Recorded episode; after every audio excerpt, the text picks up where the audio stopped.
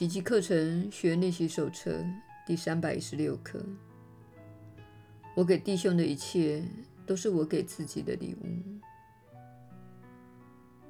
我弟兄所给的每一物，都是给我的礼物。同样的，我所给出的每一物，也是给我自己的礼物。每一件礼物都能帮我放下一个过去的错误。我天父所爱的圣洁心灵，洗涤了所有的阴影。任何一位弟兄所领受到的每一件礼物，不论是在时间或超时间的领域下，都是上天的恩赐。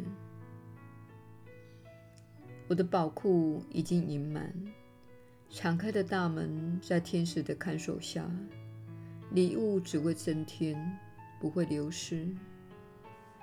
让我回到自己的宝藏所在之处，进入那诚心欢迎我回去的家园，安享上主赐我的种种礼物。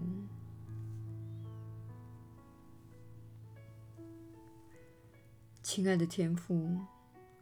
今天我要接受你的礼物，虽然我还认不出他们，但是我信赖你一定会提供我所需要的一切，使我得以看见且认出他们的价值，把他们当作自己所要的唯一珍宝。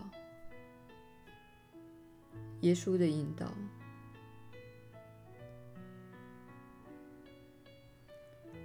你确实是有福之人，我是你所知的耶稣。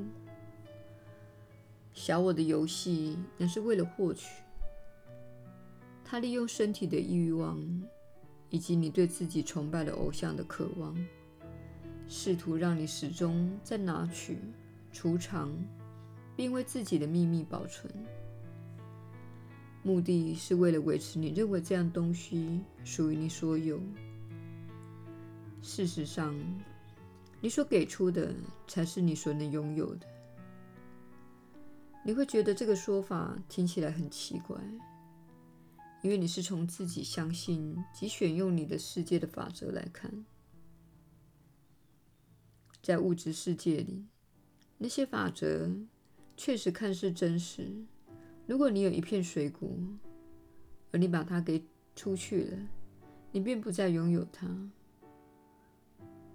但是如果进入无形的世界，你怀有爱，给出爱，这份爱不会被拿走，而是受到强化。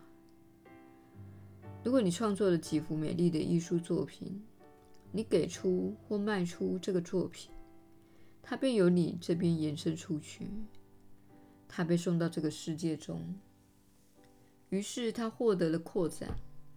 你的作品被分享给许许多多的人。启发了许多人，并受到许多人的欣赏。因此，请把它给出去。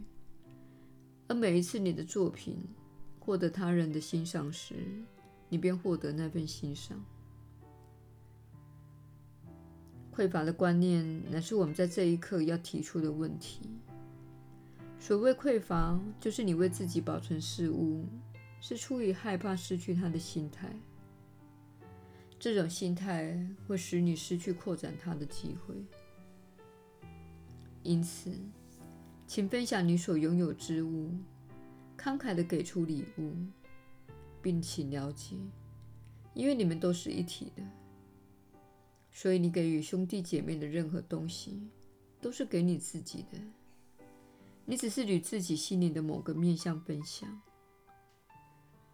那部分看似与你分开。其实并非真的与你分开。同理，当你将罪疚感投射到他人身上，会以为自己摆脱了他，但事实上，你放大了他，会因此感受到更多的罪疚。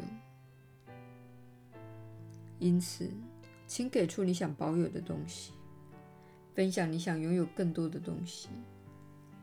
你会发现自己的人生不可思议地扩展开来了。我是你所知的耶稣，我们明天再会。